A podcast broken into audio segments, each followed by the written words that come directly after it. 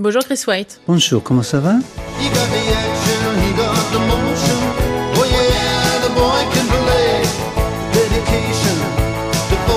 turning the nighttime.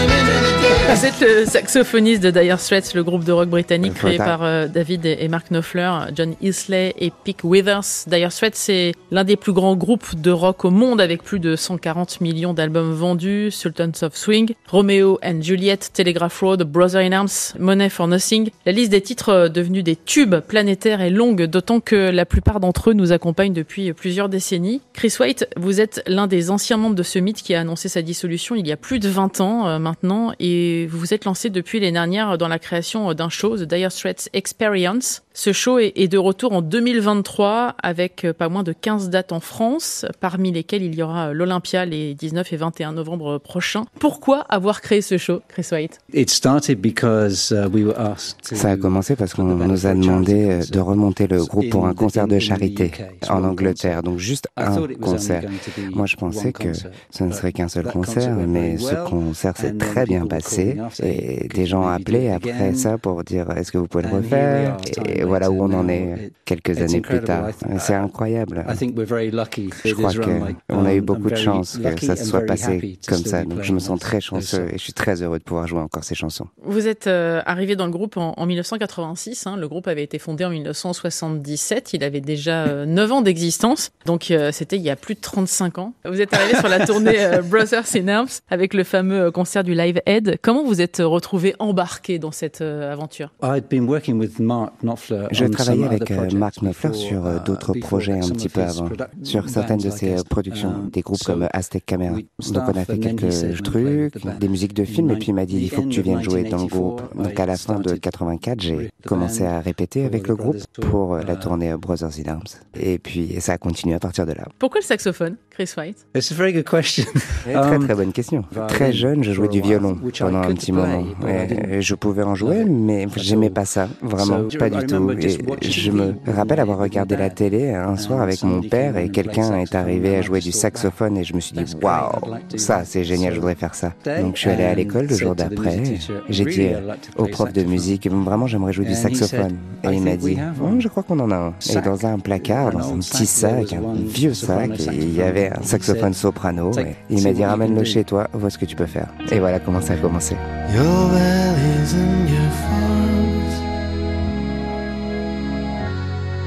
and your farms,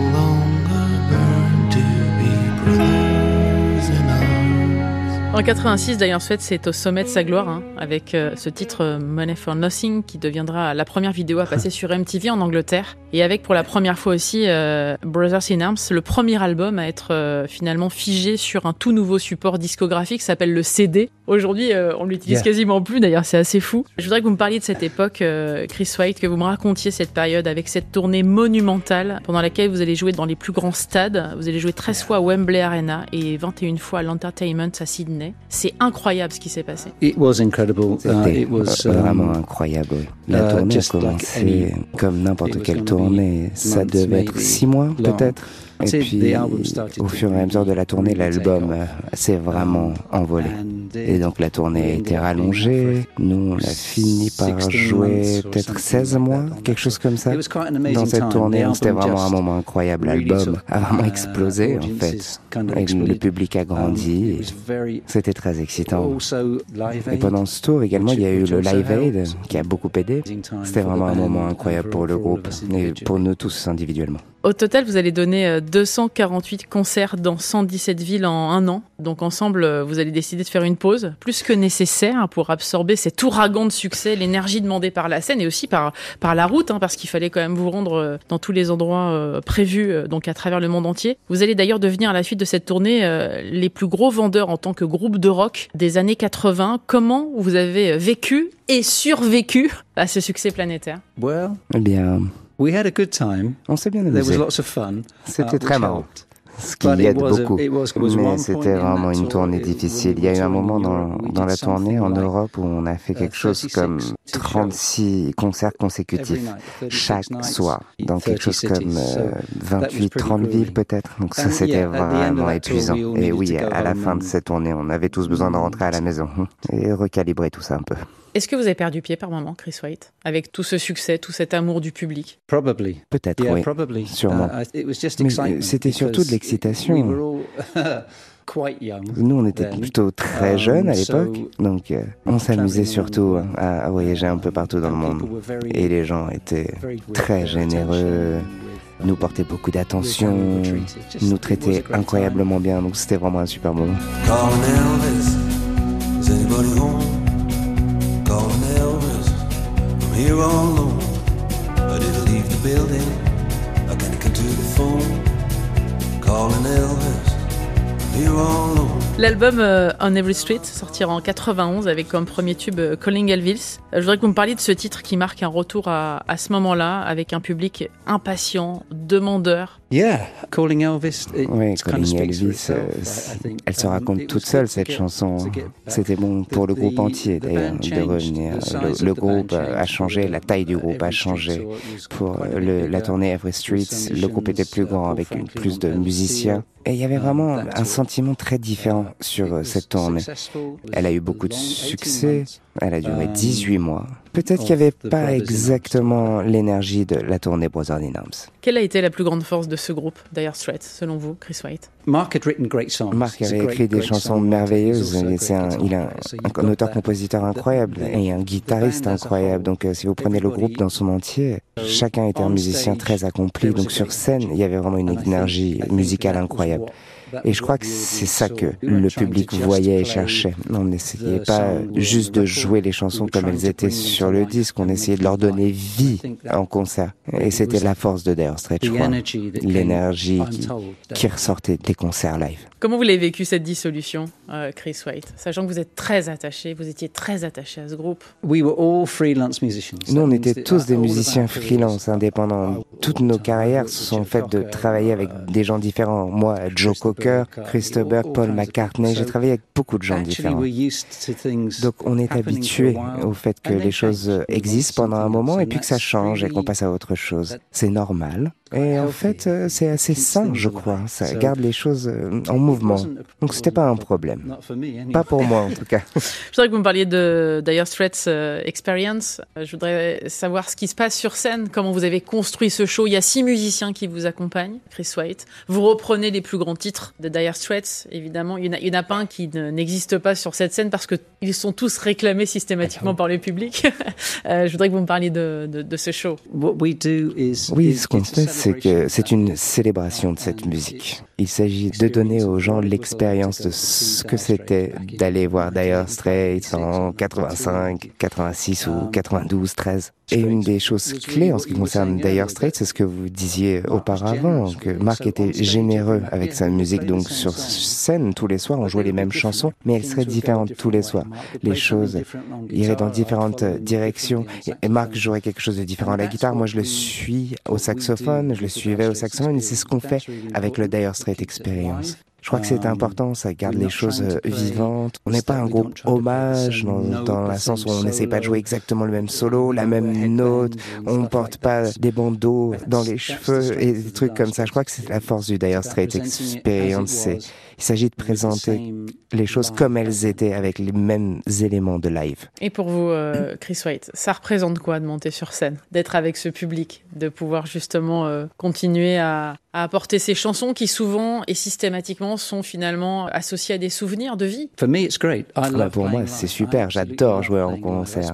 J'ai passé la première partie de uh, ma carrière en the studio euh, autour de Londres, à jouer sur euh, les disques des autres, sur les disques de beaucoup d'artistes. J'ai eu beaucoup de chance, mais c'est vrai qu'en concert, c'est là où je suis le plus heureux. Pour certaines personnes, les gens qui viennent me voir, il y a deux groupes de gens et je, je m'en rends compte de plus en plus. Il y a des gens de mon âge et un peu plus jeunes qui peut-être ont vu d'ailleurs Straits avant. Donc pour eux, c'est un peu nostalgique ou quelque chose comme ça. Mais de plus en plus, on a beaucoup de gens qui ont à peine 20 ans, qui ont trouvé la musique peut-être sur Internet, je sais pas. Mais en tout cas, ils viennent, pas pour la nostalgie, mais pour vivre l'expérience pour la première fois.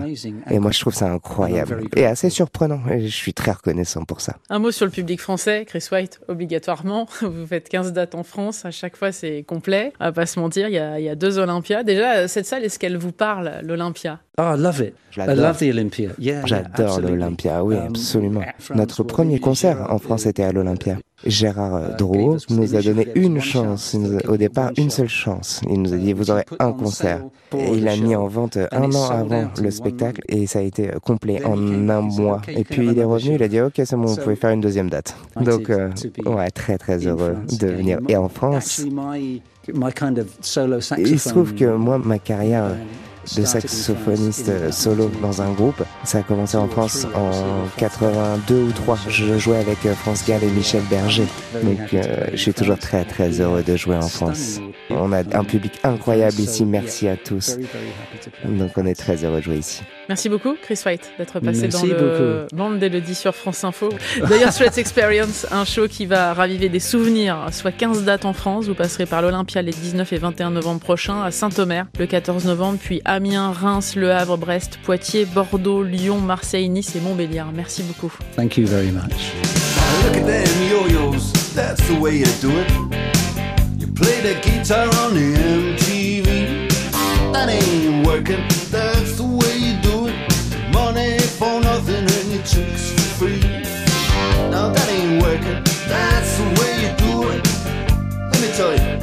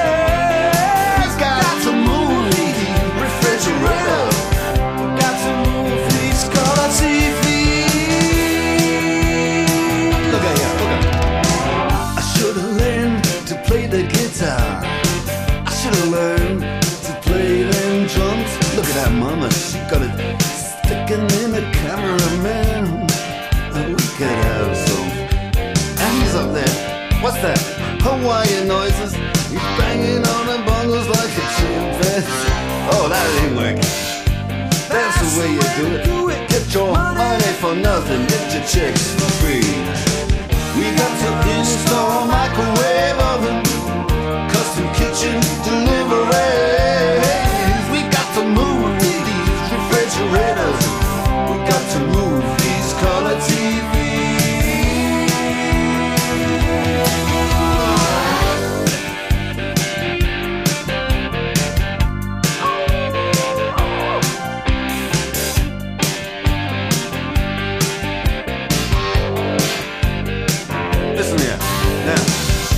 American, that's the way you do it. You play the guitar on the MTV. That ain't working, that's the way you do it. Money for nothing and your chicks for free. Money for nothing.